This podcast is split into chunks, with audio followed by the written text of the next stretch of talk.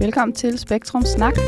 I dag skal vi tale om autisme i medierne, og inden vi går i gang med det, så skal jeg bare lige huske at minde dig om, at du kan følge med på Facebook, og du kan like podcasten i din podcast-app, så får du besked om, når der kommer nye afsnit. I dag har jeg dig med, Jonas. Velkommen til. Tak. Jeg er rigtig glad for, at du vil komme. Ja. Fordi du er jo en travl ung mand, der har, været til, der har haft eksamener og har alt muligt spændende kørende i dit liv. Ja, og nu har jeg sommerferie. Og nu har du sommerferie, og den øh, starter du næsten med at sidde her hos mig. Mm. Mm, tak for det. Tak. Jonas, vi to vi har haft en del dialog frem og tilbage omkring det her podcast-afsnit. Er det ikke rigtigt? Jo, det er rigtigt. Mm. Øh, vi skrev lidt på sociale medier sammen omkring, øh, hvordan autisme bliver portrætteret på, øh, i medierne, nemlig omkring, hvilke holdninger vi hver især havde til det. Det er sandt. Og inden at vi skal kaste os ud i det, Jonas, kunne du så tænke dig lige at fortælle bare lige kort om dig selv, hvem du er, og så videre, hvor gammel du er? Jo, jeg skal prøve at gøre det, gøre det, gøre det kort, nemlig. Ja. Øhm, efterhånden, som øh, man bliver ældre, så skal man til lige at som sortere lidt, men øh, mit navn er Jonas. Øhm, jeg er 27 og øh, studerer lige nu sådan en IT-uddannelse, øh, digital konceptudvikling, sådan en professionsbachelor i Odense, hvor øh, jeg har været bosat de sidste øh, seks år. Øhm, og lige nu øh, ja, er jeg i gang med en flytning. Flytter til Silkeborg lige om lidt, øh, fordi jeg starter praktik efter sommerferie i forbindelse med mit studie. Øhm, jeg fik øh, min autisme-diagnose, da jeg var, da jeg var 10 år gammel. 10,5 øh, helt præcist. Øh, officielt.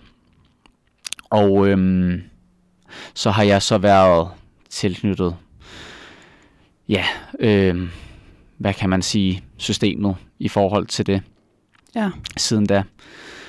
Specialskole, øh, mentor og et cetera, et cetera. Alt, alt det, som tit følger med, når man får sådan en diagnose med sig. Og du fortalte også, at du øh, lagde ud med at få en øh, Asperger-diagnose. Ja, altså kan man sige, det er jo egentlig ikke, øh, i dag er det jo, det er jo alt sammen elimineret, men altså det startede jo med at være Aspergers, øh, fordi man jo troede, at det var, det var det, der var tegn på, da jeg var 7 til 8. Øhm, og øhm, så fandt man så ud af to år efter, at, det, at der var tale om infantil autisme, fordi at man kunne se, at de tydelige tegn på autisme allerede var synlige fra før treårsalderen. Ja. Tror du, du faldt i det der hul, hvor, eller hul, øh, kan man jo ikke kalde det, men, men i den der, øh, der er nogle psykiater, det er min egen personlige oplevelse, som bliver lidt forblændet af, eller i hvert fald forvirret af og forstyrret af, hvis der sidder et menneske foran dem, hvor intellektet øh, fremstår helt, helt almindeligt. Jo, altså... Nu er det mange år siden, men, øhm, men sagen er den sådan, for ikke at sætte navn på nogle psykiater eller noget, men altså man troede jo til at starte med, at hvis det var normal begævelse eller høj begævelse, så kunne det jo kun være Asperger. Så hvis der heller ikke var nogen taleforsinkelse, så var det jo også det, der var tale om, men man er jo også blevet klogere efterhånden. Ja, det må man sige. Mm. Ja. Og, og jeg ved også, at du, vi har lige hurtigt været inde på det, at når ICD-11 det, det kommer i kraft, så er det jo faktisk irrelevant. Ja, lige præcis. Det ser jeg meget frem til. Jeg ved ikke, hvordan du har det med det. Jamen, det, jamen det, er, det er jo noget, vi kan komme ind på, men jo, altså, jeg, jeg har det på samme måde, selvfølgelig. Ja. Jeg er jo heller ikke altså personligt selv altså supporter af, at man opdeler de der små, små kasser, men øhm, fordi det, det kan jo skabe noget, noget meget, en meget normativ opfattelse, og det, det er jo lidt sådan det, der bevæger sig over i medierne også, som vi også kommer ind på, kan man Ja. sige. Det er rigtigt.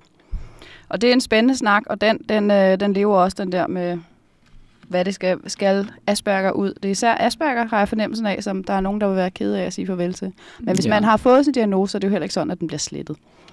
Men fremadrettet kalder vi det autisme. Mm, Ja. ja. lige præcis. Og så Ja. i USA har man jo så, kan man sige, tre grader af det. Og jeg Ja. ved ikke, om i Danmark er på samme måde. Det har jeg ikke lige sat mig ind i, men altså... Tanken er, har- at det skal være det samme.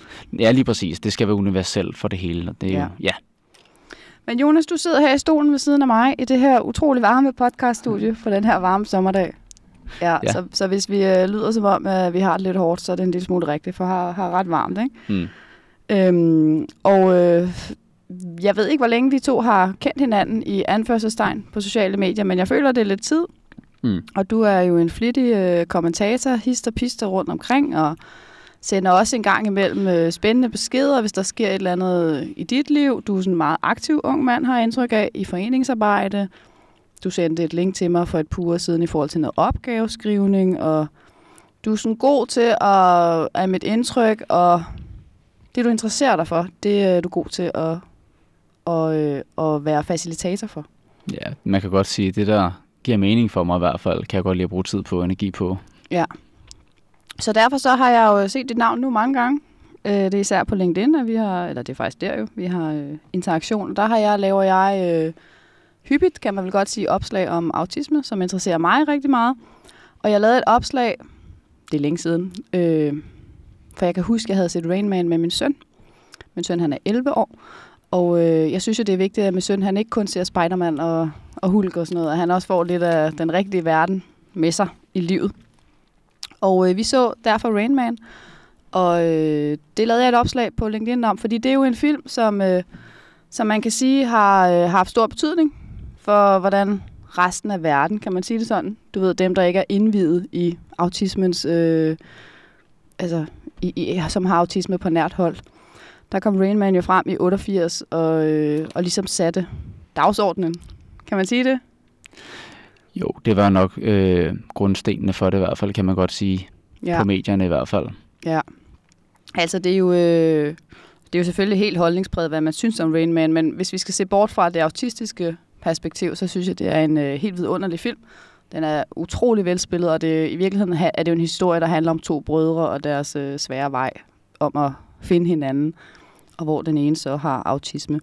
Og vi behøver ikke som sådan at bruge så meget krudt på selve indholdet i filmen. Det, som er spændende, det er, at øh, ja, jeg lavede det her opslag omkring Rain Man, og at nu havde jeg set den med Alvin, min dreng, og så skrev jeg helt andet, øh, jeg ved ikke, om det var klogt, men jeg skrev i hvert fald lidt andet om det, og der var rigtig mange holdninger, eller du ved, udtryk, holdninger, der kom til udtryk, som jeg ikke helt havde forudset, og det er jo godt, at man kan blive klogere.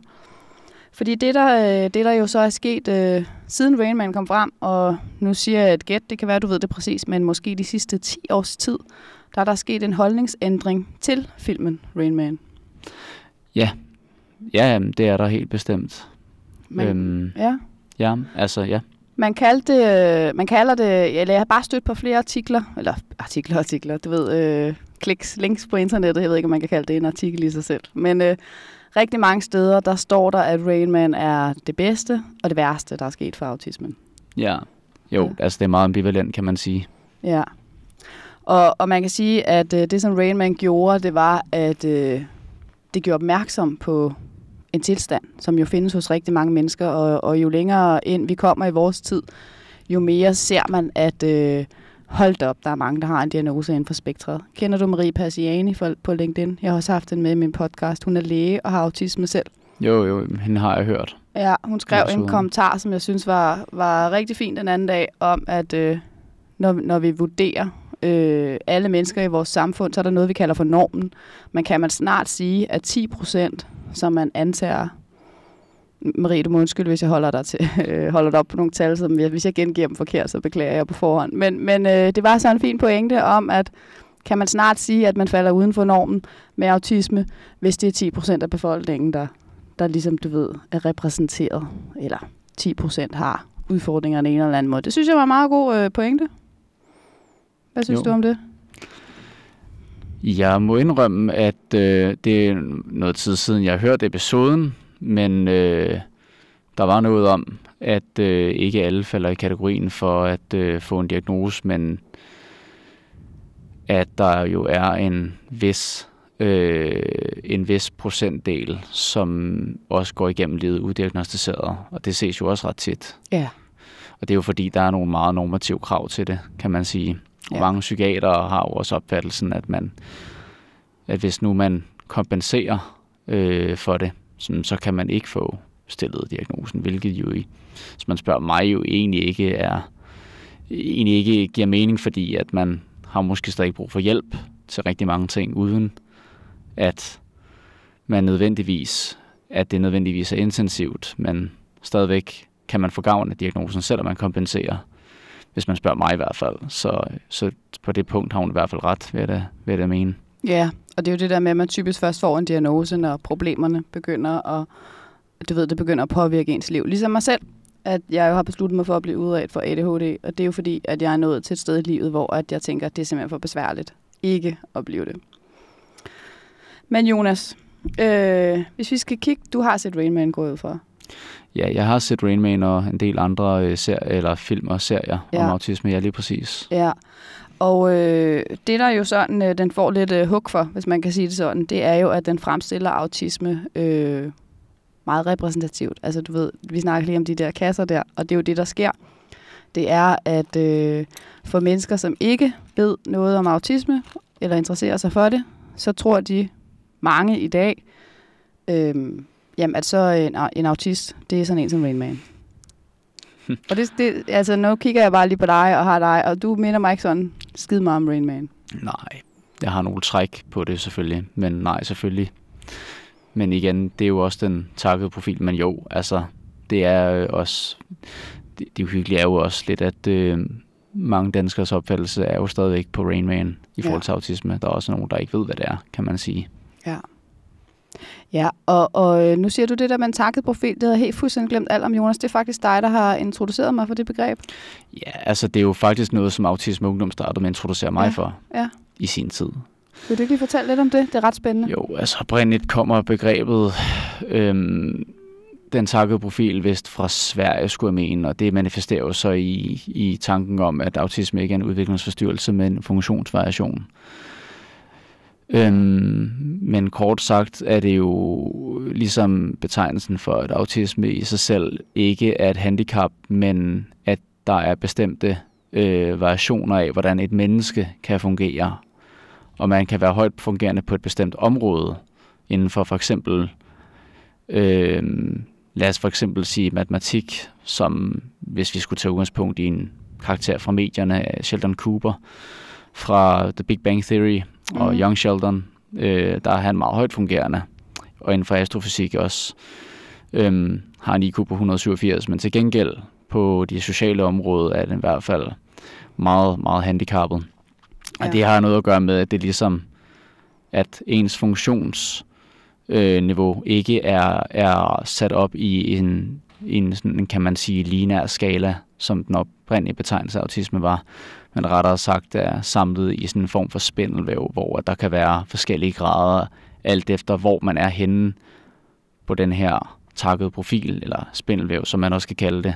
Mm. Og så inden for for eksempel, altså hvis man spørger, altså, som mig for eksempel, så vil jeg lægge meget højt inden for det kreative område.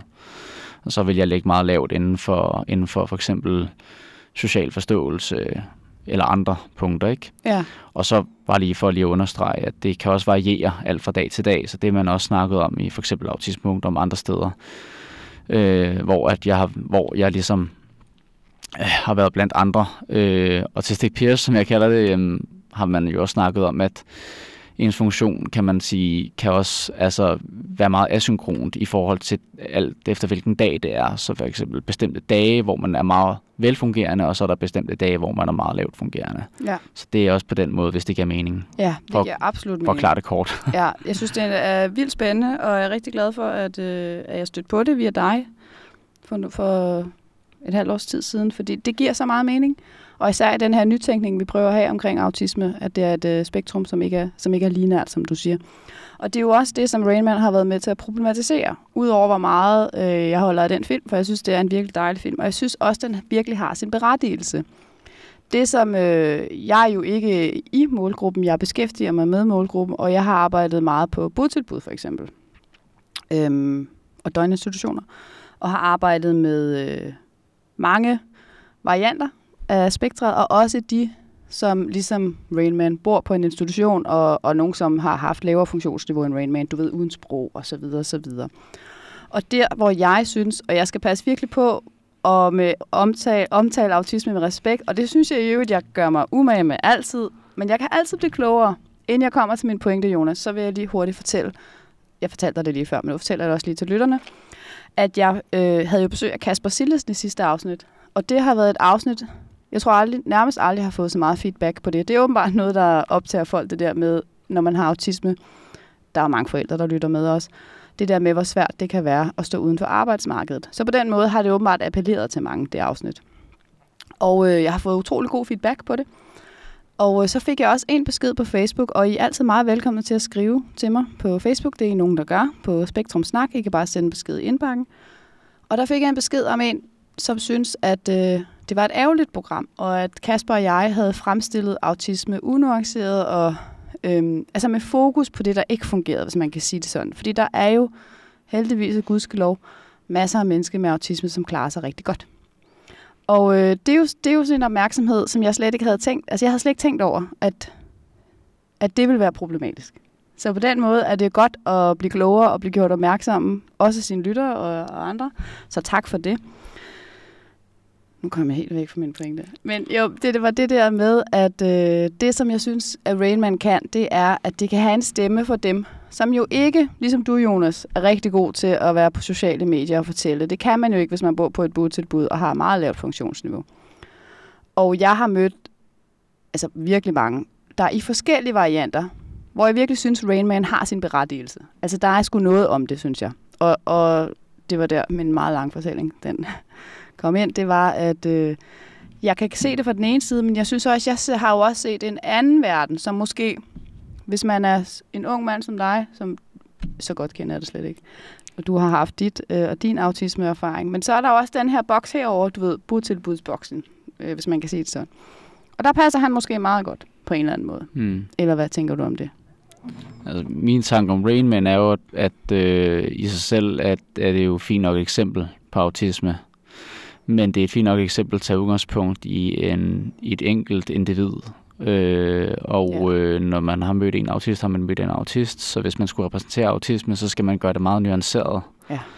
Øhm, men det er jo også sig selv en lidt umulig opgave, fordi man kan jo ikke tage ja. alle varianter af den takkede profil og portrættere på en gang. Så man er nødt til at tage udgangspunkt i nogle bestemte, øh, meget typisk normative mm. øh, personer. ikke? Øhm, og i det her tilfælde, ligesom besvare spørgsmålet, så så Rain Man jo et meget godt eksempel på, på det, som jeg jo typisk kalder for primær autist.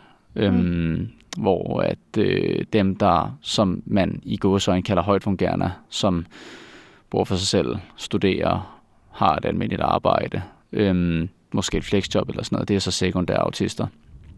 Øhm, og det er ligesom, hvis man skulle oversætte det, ikke, så vil det jo så være lavt fungerende, højt fungerende. Mm. Men så er det i mit begreb, der vil jeg sige så primær og sekundær hvis det giver mening, ikke?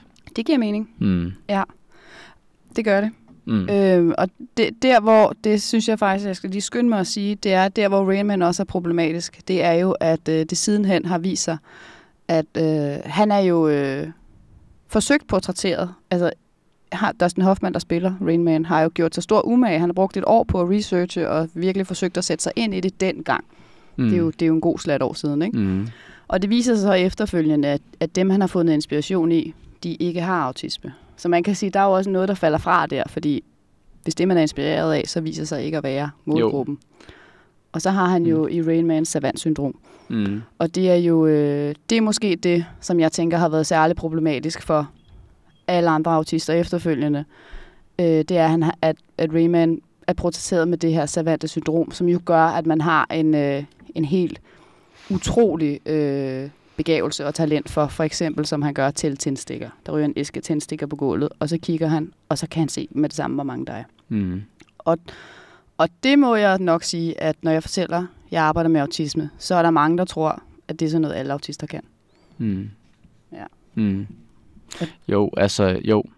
Det er, det er også igen. Øhm, men Altså, ja nej, fordi der er jo også øh, eksempler på, øh, på øh, folk på spektret, der, der også kan være meget velfungerende på rigtig mange punkter. Men de kan stadig godt være specielt gode til bestemte områder. Ja. Øhm, inden for IT har man jo ofte en, en overrepræsentation af folk med en Aspergers profil. Og øh, de kan jo, øh, de er jo øh, mange af dem er jo også meget velformulerede og også meget bevidste omkring deres udfordringer. Men samtidig så har de selvfølgelig også nogle styrker inden for, inden for bestemte områder inden for IT. Men selvfølgelig er der jo også en, en, en opfattelse af, at, øh, at, at alle autister er savanter, hvilket mm. selvfølgelig også er en stor misforståelse. Det må man Så sige. kan man sige ja. til dels ja, ja nej til det, ikke? Altså, Ja. Og du har ret. Altså, øh, det er jo sådan rimelig almen velkendt, at IT-branchen havde ikke været, hvad den er i dag, hvis ikke det var for mennesker Mm. med Aspergers syndrom.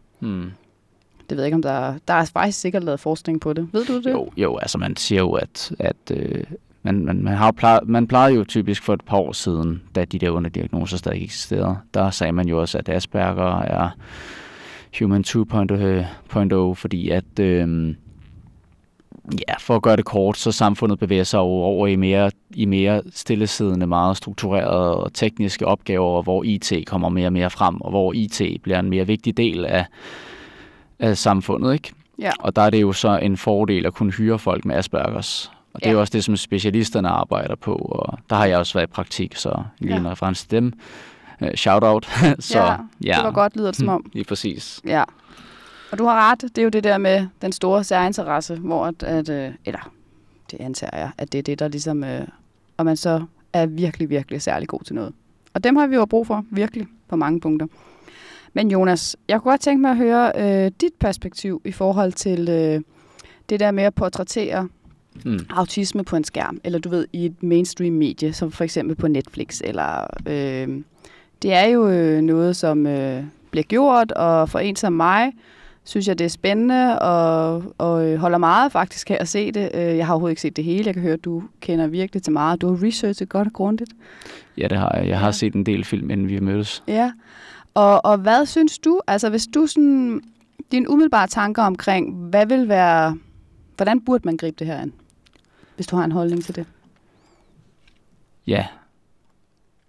Øhm, det skal jo siges, at jeg har et meget ambivalent forhold til mediernes portrættering af autisme. Da jeg skrev til dig tilbage i efteråret, var jeg jo meget øh, måske defensiv omkring det, men det var også selvfølgelig afhænger selvfølgelig også meget af, hvilken periode jeg er i. Men efterhånden, som jeg bliver ældre, så får jeg også mere nuanceret syn på tingene. Men i hvert fald, så synes jeg, at autisme i stadig meget høj grad selvfølgelig repræsenteres, undskyld, jeg siger det, men forkert øhm, Mhm. på medierne. Og det er altså både, når man tager udgangspunkt i aktuelle eksempler, men også altså fiktive karakterer. Ja. Og i det her tilfælde synes jeg, det er nok står slemmest til, hvis man tager udgangspunkt i det fiktive, fordi man ikke hører tingene fra autister selv. Øhm, Og når du siger det, så mener du for eksempel dem, der skaber manuskriptet, eller mm, det kan man godt sige, ja. skuespilleren, eller Ja, og karaktererne og sådan noget, ja, lige ja. præcis. Så hvad, hvis du sådan skulle vælge, hvordan man skulle gøre det, eller hvis det skulle være sådan, som du synes, det skulle være, hvordan skulle det så være? Altså, nu, nu er jeg jo ikke øh, ekspert Nej. på, øh, Eller, på eller filminstruktør. Nej, det er præcis på, på film, produktion og medier. Men jeg ved i hvert fald, at øh, samfundet i høj grad er styret af medierne. Øhm, man siger, at medierne styrer en god brøkdel af hele samfundets syn på, på, på, på sin omverden. Og problemet er så bare, at autisme i sig selv er en diagnose, der ikke er er, altså den, den, er, den er til stede, men typisk så ser man det også i forbindelse med, med, med punkter, hvor at de mennesker, der beskæftiger sig med almindelige jobs eller går på en videregående uddannelsesinstitution, ikke, ikke støder på det, med mindre de reelt opsøger det, men det er ikke noget, der ligesom er in your face, in everyday life. Mm. Og problemet er så bare, at når medierne kommer frem og skal portrættere Ja, autisme, så bliver det jo meget, øh, det bliver meget synligt, at der er en bestemt måde at se det på. ja, Men forskellen ligesom er, at når man ikke møder den enkelte person på spektret, med mindre vedkommende fortæller det, ja, og der hvis vedkommende så fortæller det, kan der godt være en form for, for mistroiskhed til det. Øhm, der er jo mange eksempler, men altså, for ikke at gå for meget dybt, men altså det, som, som ofte ses, er jo, at man, man, man ikke måske så meget for, for mit vedkommende, fordi jeg bærer solsikkesnor, og fordi at jeg også har mange trækkende på det, men visse andre, især for kvinder, som fortæller det, at man ligesom bliver mødt med en form for, for skepsis, om det er tilfældet, ikke? ja, Og problemet er bare, at mange af medierne bare portrætterer det meget normativt. Og mange i mange tilfælde er det jo ikke... Mange autister kan have en meget neurotypisk adfærd, og det, der bliver set i medierne, er ekstremt normativt. Så det er bare... Øh, det er utrolig svært for mig at skulle se, hvordan det kan, hvordan det kan være en hjælpende faktor for, mm. for også et samfund som i, i Danmark, hvor, hvor vi stadigvæk har et meget, meget klassisk syn på det der med diagnoser. Ja. Så det, det er på den måde, ja. Hvis jeg selv skulle gøre noget, ville jeg nok vælge, at man som udgangspunkt ikke valgte at portrættere det, før man rent faktisk har fået sat sig 100% ind i tingene. Mm. Hvis det giver mening. Det giver mening, og det, det jeg hørte dig sige, det er, at, øh, at der følger et stort ansvar med, når man mm. laver en serie, for eksempel, mm. på Netflix. Nu kunne det være Netflix, ikke? Øhm, fordi at, altså det er virkelig vigtigt, at det, der kommer ud i verden, og til, især til dem, som aldrig kommer til at beskæftige sig med autisme, at det bliver lidt nuanceret? Ja, men igen er det svært, fordi at hvis man skulle prøve at lave et, et nuanceret syn på autisme, eller et nuanceret, øh, en nuanceret portrættering af autisme, så bliver det så, så bliver det også meget off-topic, fordi man ikke længere ved, hvad det egentlig handler om. Fordi hvis det nu handler om selve diagnosen, så skal man jo også se, hvad trækkene er på det.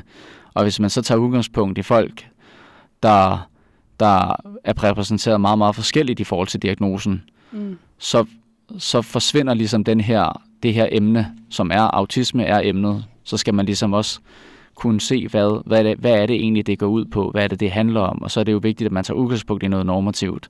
Men på den anden side, hvis man skulle lave en ny serie, og du spørger mig, altså, hvad, man skulle, hvad man kunne gøre, det er jo måske at begynde at arbejde lidt mere på det nuancerede i det.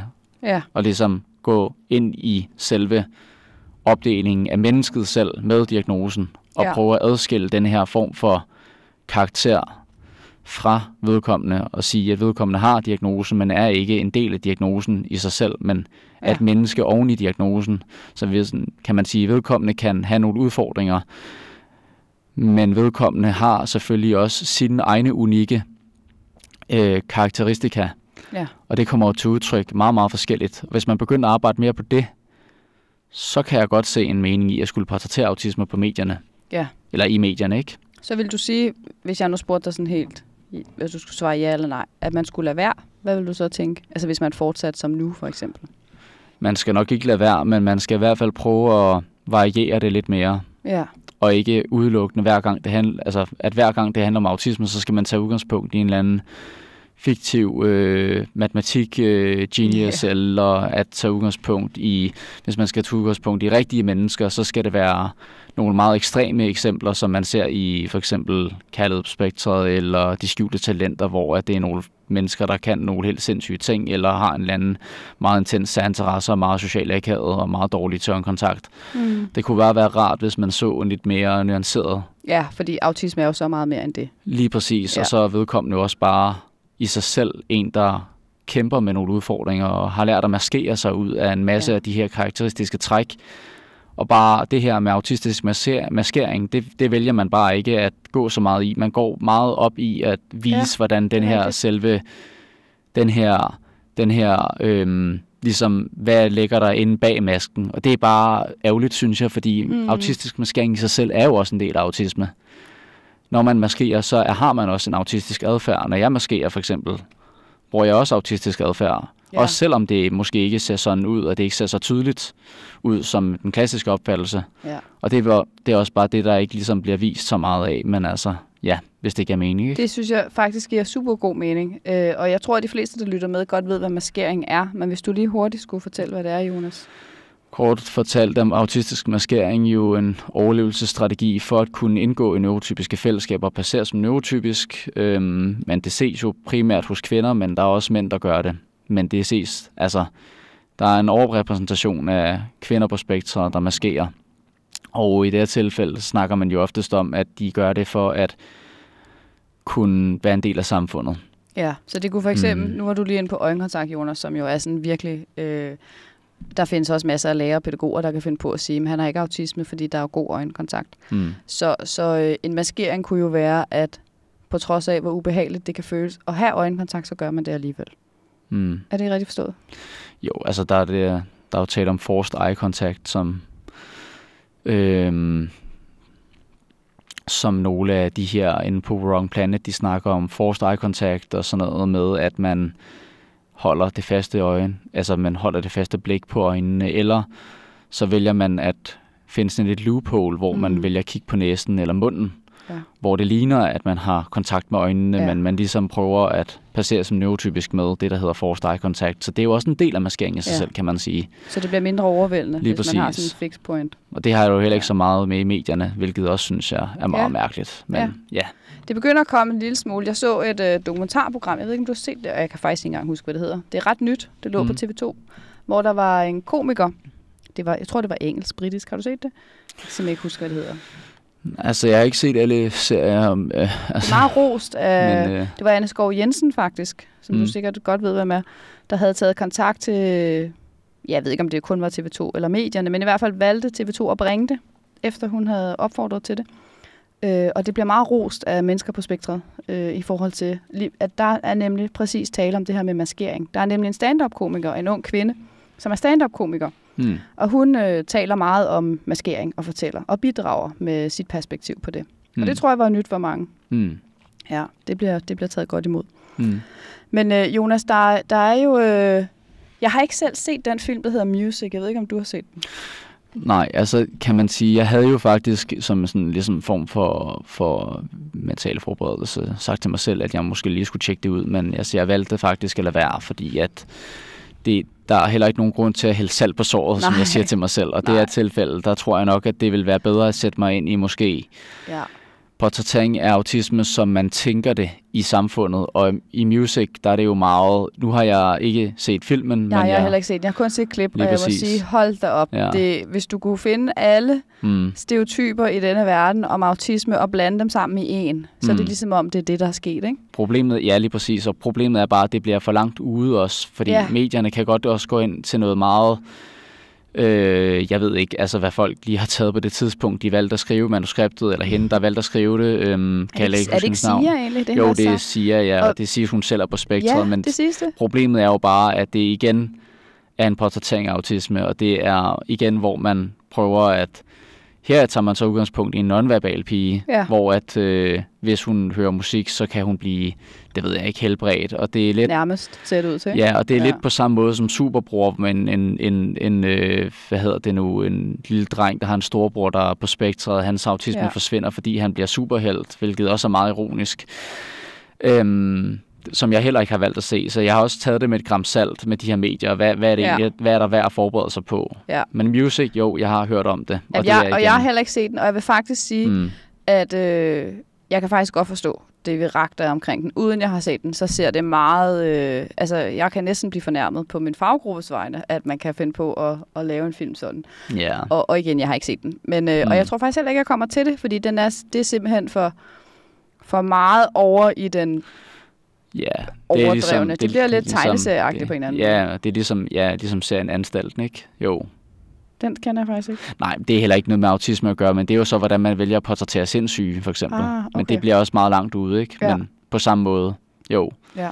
Altså, jeg tror, jeg tror generelt bare, at medierne kunne lære noget af at skifte fokus og prøve at have lidt flere emner involveret. Ja. Så det var egentlig ikke så meget, fordi at jeg har noget imod, at autisme bliver portrætteret i medierne. Jeg har bare ikke et særligt positivt syn på det, som det er lige nu, med at det Nej. er meget klassisk baseret. Og vi skal have nogle meget klassiske, karakteristiske eksempler, når man glemmer, at folk på spektret kan være helt almindelige mennesker, som, ja, i godsøjne, ikke? Men mm. som, som ikke har de her klassiske tegn på det. Og igen, altså maskering, det bliver, ikke, det bliver bare ikke vist. Altså Nej. det er igen, hvad ligger der inde bag masken? Hvad er den her, ja. den her oprindelige, den ægte autist? Det, det synes jeg bare er en skam. Men er maskering ikke? Nu er du sådan en, Jonas, øh, får jeg ligesom fornemmelsen af, at som du kender virkelig mange sådan, udtryk, og du, du har sat dig virkelig godt ind i autisme. Er maskering også ikke også et forholdsvis nyt begreb, spørger jeg uvidende? Ved du det? Jo, det er i hvert fald ikke noget, jeg synes, jeg har mødt før. Det er ikke noget, man har brugt oprindeligt i, i forbindelse med autisme. Hvis vi går helt tilbage i tiden, var det jo psykotiske børn, man talte om, men, ja. og i det her tilfælde hvide drengebørn, og så bevægede man så op igennem 70'erne, hvor man begyndt at få de her underdiagnoser faktisk op igennem 80'erne, i start 80'erne, hvor Aspergers blev grundlagt og så videre og så videre, og så op igennem nullerne, hvor GUA kom til, mm. og så her for nyligt. Maskering er jo kommet til i forbindelse med, at der kommer de her forums på de sociale medier, hvor ja. at, og det har måske ikke så meget at gøre med, hvad der bliver vist på Netflix og alt det der, men maskering er jo mere noget, der bliver snakket om på Facebook og Wrong Planet, som jeg øh, har en bror på nu, og ja øh, LinkedIn og en masse andre sociale medier, hvor folk de snakker omkring, hvad det handler om, og de snakker med hinanden om det inde på sådan nogle private forums på Discord, med at øh, jeg maskerer meget over for min klasselærer, men ikke så meget over for min familie eller et eller andet. Mm. Så det, det, er, det er et relativt nyt begreb. Det er kommet meget i sådan undervejs i løbet af mediernes udvikling, hvis ja. det giver mening, ja. i de her tilfælde, det de sociale medier, ikke? Jeg ved også, at Pernille Hepskov Kender mm. du hende?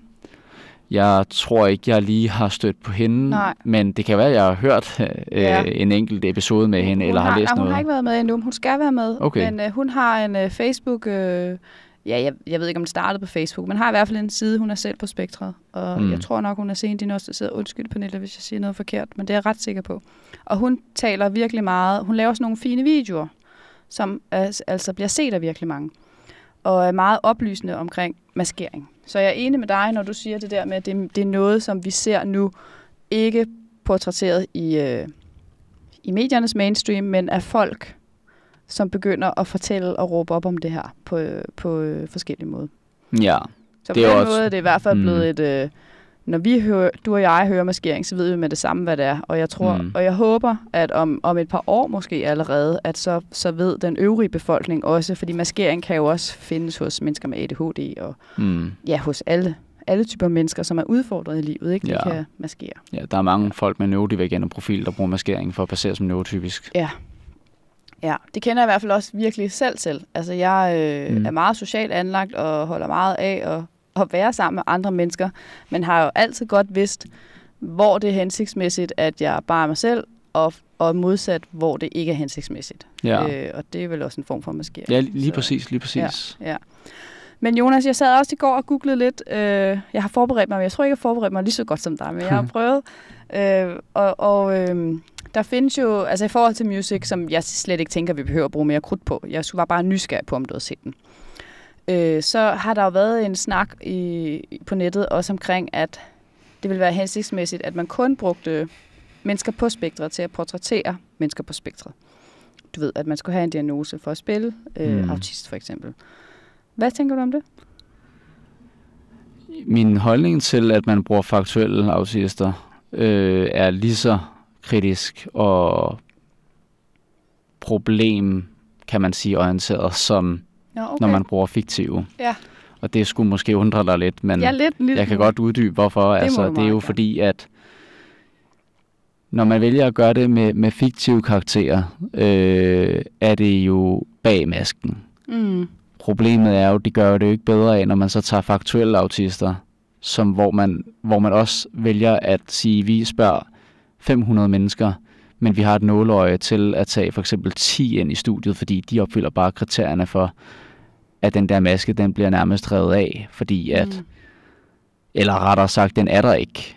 Og altså, kan man sige, nu har jeg set en enkelt episode af Kærlighed på Spektret, og det har ikke... Og det er jo dokumentar, mm, hvis man kan kalde det det. Er jo dokumentar, det er rigtigt lige præcis. Ikke? Det, det er rigtige autister, ja. og det er bare... Problemet er, det er jo sådan en amerikanske version af de skjulte talenter, på nær de her har så ikke øh, specifikke ting, de er gode til. De har måske særinteresser, men problemet er bare, at det er igen den her overlap, det her overlap med, at det er inde bag masken, og det er, det, det, det er for mig sådan, det kan være provokerende for mig og grænseoverskridende, at jeg skal repræsenteres på en bestemt måde, når jeg ikke har lov til at ligesom komme frem i medierne selv på en måde, hvor at jeg ligesom kan vise, hvordan autisme, hvad, hvad betyder autisme for mig, hvad, mm hvad gør det for mig? Også vise, at jeg er en, en person, der faktisk døjer med nogle problematikker. Også fordi det ligesom skaber en form for komisk opfattelse, at der bliver nærmest peget fingre af, af, af min målgruppe, som, mm. som sådan en flok for som cirkusklovne, ikke? Altså, ja. Men ja, det er ikke for at lyde for, for kritisk eller noget, men det er bare min holdning til det, og det var jo det, du var lidt nysgerrig på, Ja, ikke? absolut. Og, jeg, og jeg, Mm. altså, jeg forstår godt, hvad du mener, Jonas. Øh, jeg, har set, jeg har set Kærlighed på Spektra, jeg har ikke set det hele, og jeg synes, det, jeg synes, det er en, øh, en hyggelig og sjov og altså alt det her øh, interessant. Øh, jeg synes jo som regel, det meste med autisme er, er rigtig interessant. Mm. Men jeg kan godt se, altså det, jeg- det jeg i hvert fald kan se, øh, hvis jeg skal tage et eksempel, så er der mange af mine kollegaer, der også har set den. Og, og øh, de arbejder jo også med autisme. Måske ikke lige så meget som mig, men jo, det gør de. Men, øhm, og, og det er da, øh, altså hvad var det, du sagde, som klovne? Altså det lyder jo lidt hårdt, men alligevel kan jeg godt genkende det en lille Ja. smule, fordi at det er jo også, øh, det er jo det der lidt aparte, eller sådan helt sat på spidsen, Ja, som bliver interessant for andre at kigge på. Er Ja. det det, du mener? Jo. Altså, det bliver jo sådan en underholdningsværdi. Altså, Mm. jeg håber jo og tror selvfølgelig, at dem, der er med, øh, selv føler stor, øh, at det giver stor mening, og, og, at, øh, og at det er rart for dem, ikke? Men, Ja. men jeg, kan godt, jeg kan godt se, hvad det er du jo mener. fordi adfærden i sig selv er jo afvigende, så synes man, det er sjovt, Mm. ikke? Enten så frygter folk det, Eller der afviger, spændende. Tænker eller du, så synes folk, det er spændende, men så kan man jo så vælge at gøre en tredje ting, og det er at grine. Altså, og det er det, der er lidt som... mm, Det er grænseoverskridende for mig at skulle sidde og ligesom være, være tilskuer til, at, ja. at folk med min diagnose skal, skal portrætteres på enten som spændende eller sjove. Jamen, det, altså, det giver super god mening, når du siger sådan. Det, kan, Ja. det, øh, det Mm. tror jeg sagtens, jeg kan forstå. Ja. Øhm, jamen, det var, det var da sjovt at høre dig, eller sjovt, men det var interessant at høre dig sige sammen, for jeg havde måske forventet, at du ville synes, det var at foretrække, at det er mennesker på spektret, der portrætterer mennesker på spektret. Det kommer også an på, hvordan man gør det. Ja. Altså man kan jo godt vælge at portrættere autisme fiktivt, uden at det er på nogen måde, øh, hvor skuespilleren også er neurotypisk. Det skal bare, igen, det skal gøres nuanceret, og det skal Ja. gøres bag med, altså det skal gøres både med og uden maske, og det skal også bare vises som en form for diagnose i sig selv, men at vedkommende kan døje med nogle problematikker også, og det igen, det er bare, det bliver meget komisk det hele, og det bliver meget normativt, og Mm. Det er, det, jeg tror ikke, at folk måske forstår det, medmindre de selv lever med diagnosen, at det kan være ubehageligt at skulle hele tiden vide, hvordan man selv bliver portrætteret, og det Ja. kan være utrolig anstrengende også at skulle Ja. finde sig i den tid, man lever i, men på den anden side, det, det er jo ikke fordi, det har jo ikke noget at gøre med, hvem der spiller rollen, om det er fiktivt, om det er faktuelt. Altså, Det har det for nogen. det har det for nogle. For mig, der handler det jo om, hvordan det portrætteres. Ja. Ja. Det er jo egentlig det, der er grundstammen i det. Det er også derfor, Rain Man er jo fint nok i sig selv, hvis nu man gjorde det Ja, nu vidste man så ikke bedre i slutningen af 80'erne, men hvis man gjorde det meget nuanceret, Ja. så er jeg jo ligeglad med, at Dustin Hoffman er neurotypisk. Så ja, ja. hvis det giver mening. Jamen, det synes jeg, det gør, og jeg synes, det er en... øh, Jeg synes, det... Altså, hvis man sådan skal flytte perspektivet en lille smule ud, så kan man jo sige, at man begrænser også kunsten, hvis man kan tillade sig at kalde film er vel en slags kunst, du ved. Øhm, hvis vi får nogle kriterier, hvor at man skal være autist for at spille autist, man skal være stofmisbruger for at spille stofmisbruger, man skal være, du ved, så kan vi fortsætte listen, og jeg kan jo egentlig godt forstå tanken bag det. Øhm, men alligevel er der noget i mig, hvor jeg tænker, at det bliver for rigidt. Altså det bliver simpelthen for, for store krav at stille, fordi det er jo en skuespiller, og et skuespil er jo at lave skuespil. Mm. Og jeg synes jo, der er stor forskel på, hvordan man kan vælge at gå til det. Mm. Jo, mindst, altså, øh, ja, altså jeg hører jo også bare, når jeg debatterer omkring med andre, eller ikke debatterer, men mere snakker om det, så kan der jo være responser på, at, at hvis man skulle prøve at, at, at informere folk om alle, alle aspekter inden for et emne, så vil, Mm. man, så vil folk drukne i Ja, kognitiv overbelastning, men Ja. ja. problemet er netop, at man skal jo gøre det i små bidder. Og efterhånden, som vi bevæger os mere ind i det 21. århundrede, kan man jo langsomt begynde at gå over et mere nuanceret syn. Så det er jo ikke Ja. med, at man skal ændre det helt radikalt nu. Men hvis man ikke starter et sted, så sker der heller ikke en ændring, nej, du hvis det, hvis det giver ja, mening. Det Ikke? synes jeg er meget fint formuleret. Ja. Øhm, og, og noget som... Øh, der findes jo heldigvis også skuespillere, som har øh, autisme, eller heldigvis, jeg ved ikke, om det er heldigvis, men det findes der jo, og, og det var faktisk også Marie Passiani, der, jeg, hun, jeg synes, hun laver mange gode oplæg, så en lille anbefaling til at følge hende, hvis man interesserer sig for autisme. Øh, og hun skrev en gang, eller også har hun sagt det til mig, det kan jeg ikke huske, at øh, for eksempel Anthony Hopkins, som er på spektret også, øh, stor anerkendt øh, Hollywood-skuespiller, han har jo lige præcis evnen til at hyperfokusere. Mm. Og virkelig, øh, fordi der, der, nu indrømmer jeg noget, ikke? og jeg håber, du tilgiver mig, Jonas, men det er jo, at min egen fordom kunne være, øh, jamen fordi at man, når man har autisme, kan have svært ved at, det, vi kalder mentalisere, du ved, sætte sig i andre folks sted, så har jeg bare haft sådan en tanke, som sagde, men hvordan kan man så spille en karakter? Fordi det handler vel, antager jeg, meget om at forestille sig, hvordan andre har det. Og der sagde Marie noget, øh, som jeg virkelig synes var fint, og det var det der med, jamen hvis man har, ligesom du fortæller om, at de her IT-autisterne for eksempel, som er særlig fo- øh, gode til noget, og vi kan vel godt kalde det en form for hyperfokusering, kan vi det? Mm. Så kan man have den samme tilgang med skuespil.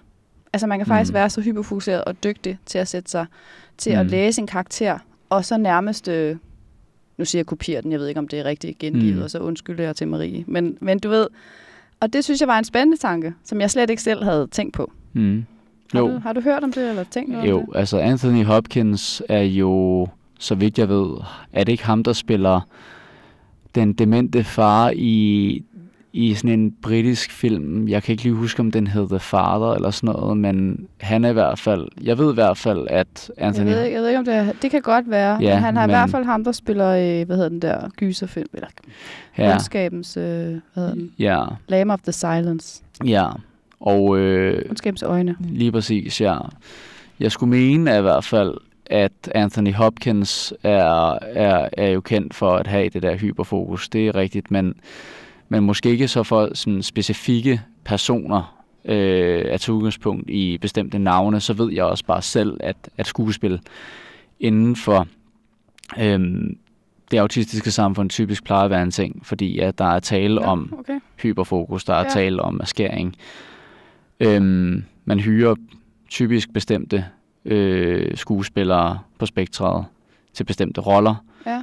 fordi at det er de rigtig gode til. Og, og er det så jo- sådan type roller, mm. eller hvad? Eller du ved, sådan den samme karakters type roller? det, det plejer ikke at være bestemte typer af roller. Det kan være meget forskelligt, men øh, folk på spektret kan være, kan være, kan være medvirkende i, i, inden for skuespil, kan være medvirkende i mange forskellige karakterer på én gang, og kan hoppe fra karakter til karakter, fordi det er ligesom at være en anden, men altså Ja. ligesom det der med mentalisering er jo også en fordom, men det er jo netop gennem maskering, at man som skuespiller formår at leve sig ind i en anden person. At ligesom være en anden ja. end den, man selv er. Og det er jo der, hvor at der slår man faktisk igennem. Og det er jo faktisk en god ting, fordi Mm. Mm. når man så hører, at vedkommende er på spektret, og man spiller en bestemt rolle, hvor at det ikke er en, der er på spektret, for eksempel.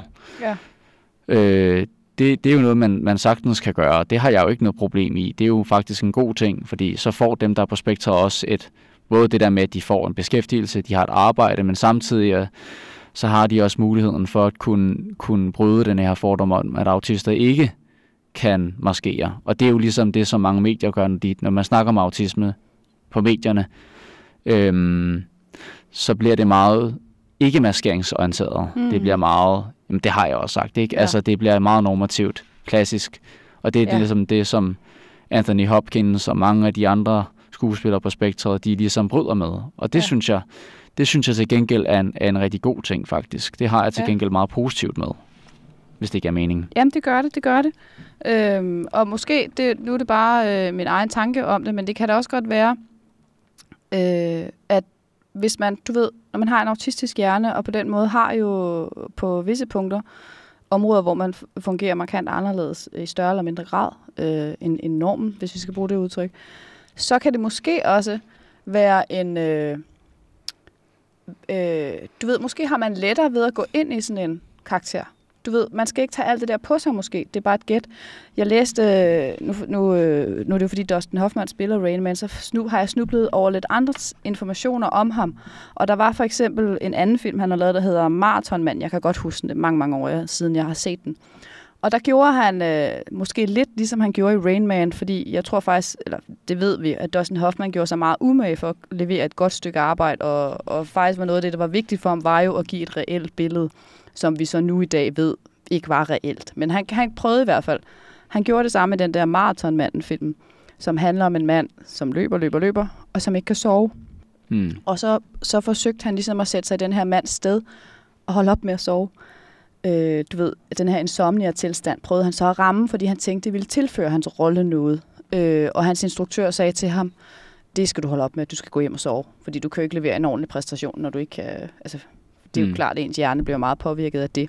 Og det synes jeg bare sådan er måske lidt et, et eksempel på det samme, når man går for meget ind i noget, så kan det også have en bagkant, ikke? Mm. Og, og hvis jeg så siger nu, øh, det kan være, det er helt dumt og, og mm. fordomsfuldt, men du ved, hvis man som autist kan det være, at man går mindre ind i det, og så faktisk kan levere en bedre indsats, når jeg siger, at jeg går mindre ind i det, så jeg ved ikke, om du forstår, hvad jeg mener. Jeg tror, jeg øh, kan, kan sådan spore det til noget, det du fortæller mig om maratonmanden, i forhold til noget, måske den forberedelse, jeg har gjort mig, hvor at jeg på den andet har set altså en film, der hedder Unge Andersen, Ja. hvor at det jo er meget tydeligt, at det jo ikke er decideret autisme, der er tale om. Øhm, men du snakker om det der med at gå meget ind i noget, ikke? Du ved, blive følelsesmæssigt overvældet, det er måske det udtryk, Blive følelsesmæssigt overvældet, ikke? At det har noget at gøre... Involveret. Ja, og det har jo meget at gøre med autisme Mm. i sig selv, fordi der er jo tale om, at den autistiske hjerne ligesom, at hos neurotypiske hjerner, der er der ligesom lukket for en, for, der, der er en form for filter Ja. for, for sansindtryk, og generelt ens kontakt med sin omverden bliver ligesom filtreret meget fra. Det er også derfor, man snakker om nuanceret hukommelse, hvor at man ligesom taler om sådan et spejlbillede, der ligger på en strand, modtager sollys, bliver mere og mere mat efterhånden, og ligesom den her refleksion, den forsvinder nærmest, ikke? Mm. men som autisme, de har en digitaliseret hukommelse. Og det har noget at gøre med øh, sensory overload, men det har også noget at gøre med, at den autistiske hjerne i sig selv er mere modtagelig over for øh, omverdenens stimuli, og i det her tilfælde ja. sanserasser, det her det kommer til udtryk. Og det minder mig bare om, at ja, hvis det er relevant at snakke om, så er det jo i meget appel til Unge Andersen, øh, som, jeg ved ikke, om du har set den, Jeg har ikke men set nej. det handler jo om, at øh, for at gøre det kort, at Hans Christian Andersen i sin, sin 20'ere jo, man snakker om, at han var autist. Ja. Og i den her film, nu ved jeg jo ikke, jeg levede ikke dengang, men man portrætterer det jo faktisk meget normativt i forhold til autisme også. Men det, jeg synes til gengæld, filmen gør ret fedt, det er jo faktisk, at på en måde fremtræder de her træk meget intense, hvor at man ligesom, man, okay, det, det, det, det er der nok også noget om. Fordi det, der er jo tale om her, det er jo, at for at gøre det kort, at han ligesom, at han prøver jo faktisk at vinde, vinde, vinde øh, succes øh, med sin poesi. Han starter jo som digter, men det, som der sker, det er jo, at han ligesom bliver i gåsøjne neurotypikaliseret af ham her, øh, Rektor Reisling, eller Simon Reisling i filmen, som, som vælger, at, han, at ham her, den lille dreng, Tuk, bliver søndebuk for hver gang, at H.C. Andersen ikke øh, makker ret og opfører sig Okay. neurotypisk. Ja. Og problemet er, at han bliver simpelthen prylet ihjel, fordi at Andersen i sig selv ikke, altså Hans Christian Andersen i sine unge dage, han opfører sig ikke neurotypisk, så hver gang han ikke opfører sig neurotypisk, så får drengen så, så tæv går det ud over en anden. så går det ud over en anden. Og det er ligesom noget, der på et tidspunkt skal have konsekvenser for, at han bliver ligesom hos Andersen bliver til sidst gjort til i gåsøjne et helt menneske. Ja. Det har også noget at gøre med 1800-tallets portrættering, eller syn, ikke portrættering, men mere syn på autisme, at det, man var sindssyg. Det, Ja, det er meget psykotisk. ja, psykotisk, ikke? Og det var der, hvor man ligesom snakker om, at altså, øh, hos Andersens sanserasse inden for poesi, ikke? Den bliver ligesom, øh, den bliver tabuiseret, og det bliver forbundet med sindssyge. Det er som, der er en bestemt klip, hvor Rektor Reisling, han tager simpelthen noget grød, stiller på bordet, og så siger han så, jamen, den her del, det er fantasien, den her del, det er det rationelle. Der er en forbindelse mellem de to dele. Hvis den her konnektion, den brister, så Mm. bliver du gal. Og det, det var bare noget, som, ja, det var lige en, et quote fra filmen, Ja. men Det gjorde indtryk på dig. det gjorde meget indtryk på mig, fordi Ja. det er ligesom den måde, man så autister i 1800-tallet, ikke? Jamen, den vil jeg helt sikkert se. Ja, yes. Hvor har du set den? Jamen, jeg, så jeg valgte jo at gå ind og, og, og, øhm, og lege den på YouTube Movies. Ej, Øhm, altså. Ja. Okay, så jamen, den vil jeg helt sikkert se, Jonas, på din anbefaling. Mm. Øh, den, synes du, den synes du gør det godt. Jamen, ja, men ja, igen ambivalent. Fordi, Ambivalent. Ja, jeg men hører, du er ambivalent. Meget ambivalent. Ja. Ja. Jeg synes, det er en fed, jeg synes, det er en virkelig fed måde, skuespillerne gør det på. Især ham, der spiller øh, selve Andersen i hans unge dage. Ikke? Det er meget klassisk Aspergers profil. Ja. Men på den anden side, så skader det også bare det danske samfundssyn på autisme rigtig meget.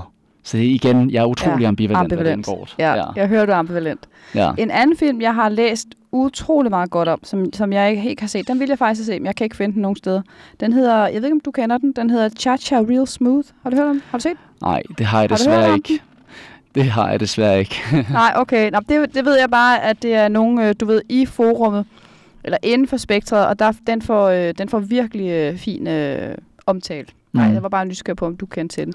Så vil jeg gerne fortælle dig om min favoritportrættering, mm. og jeg ved ikke, om du har set The Walking Dead. Har du det? Det er jo en serie. Jeg har set The Walking Dead, da jeg gik på socialtræningscenter, da jeg var 16 år gammel. Ja, og så en del episoder. Jo, Ja, så det er Mhm. lidt år siden, du har set den. det kan vi komme Ja. meget ind på, ja. Men der er, der er en figur med, der hedder Eugene, øh, og han kommer først ind i sæson 4 eller sådan noget. Ikke, du kan huske ham. Kan du huske ham? Han er hvis, også du meget... kan, hvis du kan uddybe, fordi det er noget tid siden, og jeg skal Mm. lige se, er det noget, jeg egentlig har Ja, øh, du skal med du kan på? hente det. Mm. Jamen, Eugene, han bliver øh, portrætteret... Øh, altså, det er min yndlingsserie, skal jeg også lige sige, så jeg på den måde er jeg måske inhabil, fordi jeg elsker bare alt ved den, alt ved den serie. Men især Eugene, han er klart min favoritkarakter, øh, som er sådan en... Og igen, nu træder jeg ud i farligt vand, fordi han er også en klassisk øh, Asperger-profil. Ikke? Han har sådan noget, kan du huske det der svenske hår, ikke? hockeyhår kaldte man Mm. det også, kort i toppen, lidt langt i nakken. Han er sådan en nørdet Mm. type, han hedder også Eugene, så bliver det nærmest ikke mere nørdet, vel? Mm. Du ved, det er jo den, det, er det navn, vi kender for en ægte amerikansk mm. filmnørd. Mm. Og han er vid- videnskab, altså du ved, han har naturfagligt videnskabeligt talent. Mm. Og han, øh, han er, øh, jeg har jo googlet, googlet, googlet for at finde ud af, om Eugene for The Walking Dead er autist, og det skriver de ingen steder. Så det er ikke en bekræftet øh, tese, men, men alle er enige om, at det, det er autisme. Og det er jeg også helt overbevist om, det er det, han skal øh, portrættere. Og Mm. jeg synes bare, det er så fint afbildet. Altså, der er meget respekt for, Mm for profilen, øh, autismeprofilen, selvom den er klassisk. Men det, jeg elsker så højt ved den, det er, at han øh, det er en meget ærlig profil, som også tør at lukke op for alt det, der er svært, når man har autisme. Han er meget bange, for eksempel, for alle de her zombier, du ved. Han prøver ikke at være helt, faktisk tværtimod. Og alligevel, med sin naturvidenskabelige tanke, så ender han med at blive helten. Og det synes jeg bare er meget smukt på en eller anden måde. Så, så jeg ved ikke, om det er helt corny, dårlig, altså et eksempel på det, du har det svært med, eller øh, ja, jeg holder meget af det. Jeg synes, det er meget... Øh, Jo, altså, det, det er jo, der er jo en tredje måde at portrættere autisme på. Det er jo bare at portrættere diagnosen, uden at det faktisk er karaktererne. Der har jeg jo også set den der øh, øh, Winnie the Pooh med øh, Springtime with Rue, som er en bestemt øh, episode inden for den her filmserie. Der er jo ma- masser af dem, ikke? Øh, men altså... Øh, Christopher øh, øh, Rob, ja, ja, altså sønnen til ham er forfatteren, som havde alle de her tøjdyr, hvor det egentlig skal forestille at være en diagnose værd, faktisk. Ja, Øhm, er der har rigtigt. man at gøre med den her øh, baby kenguru Roo. ja. Og her, der kan man sige, er det, jo, er det jo heller ikke en person med diagnosen, det er jo faktisk diagnosen i sig selv, han portrætterer, hvor at andre diagnoser, som for eksempel med æseldyr med depression og ADHD med Tirdyr. tirdyr, ikke? ja.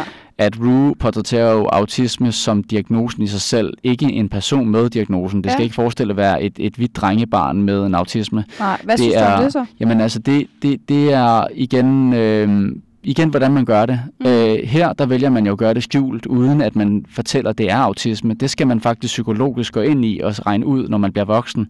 Da jeg var barn, vidste jeg jo ikke noget om det. Men Nej. Efterhånden, som jeg er blevet ældre, har jeg jo sat mig ind i tingene igennem medier og de sociale medier og alt muligt, og været inde og læse og dit og dat, og jeg har fundet ud af, at det er faktisk på en måde en meget tilgængelig, nem måde at lære folk, i hvert fald grundstenene på det, uden at det bliver for normativt, fordi et af grundkarakteristikerne for autisme er jo nedsat social forståelse. Det er, at man ikke rigtig kan øh, regne ud, hvad andre mennesker mm. tænker. Man er, meget, man er meget i sin egen verden. Og mange af de træk kommer til udtryk med den her kenguru, Baby Roo, som har en særlig for påske i det her tilfælde med det her, den her episode, jeg har set. Ikke? Ja.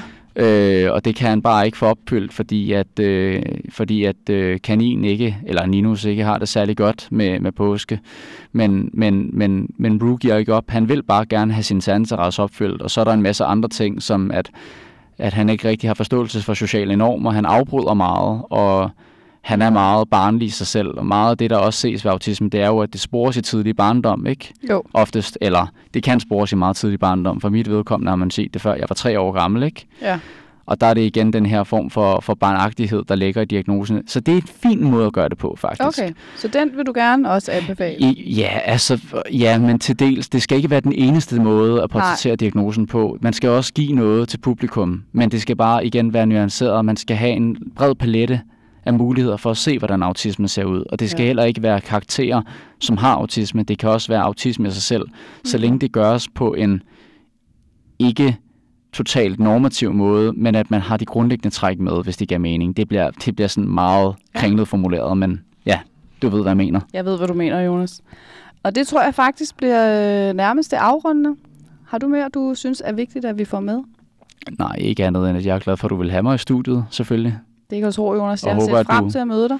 Og håber, at du er blevet lidt klogere. Det er jeg. Øhm, ja. Jeg er rigtig glad for, at du vil komme og ligesom... Øh, altså øh, efter den her gode dialog, vi har haft, og, og komme med dit syn på det. Så, altså, jeg bliver helt sikkert klogere og få udvidet min horisont, og det er jeg meget glad for. Det er jo kun sådan, man kan klæde sig bedre på til at, mm. at se verden fra flere nuancer og perspektiver. Ja, og især når man kan have sådan en, en samtale om det. Jeg havde heller ikke forberedt mig på, at vi skulle debattere politik eller samfundsdebat eller noget. Det, det er jo en, meget en low-key, det er jo spektrumsnak, ja. ikke? så det er det, det, handler om jo. Ja, ja.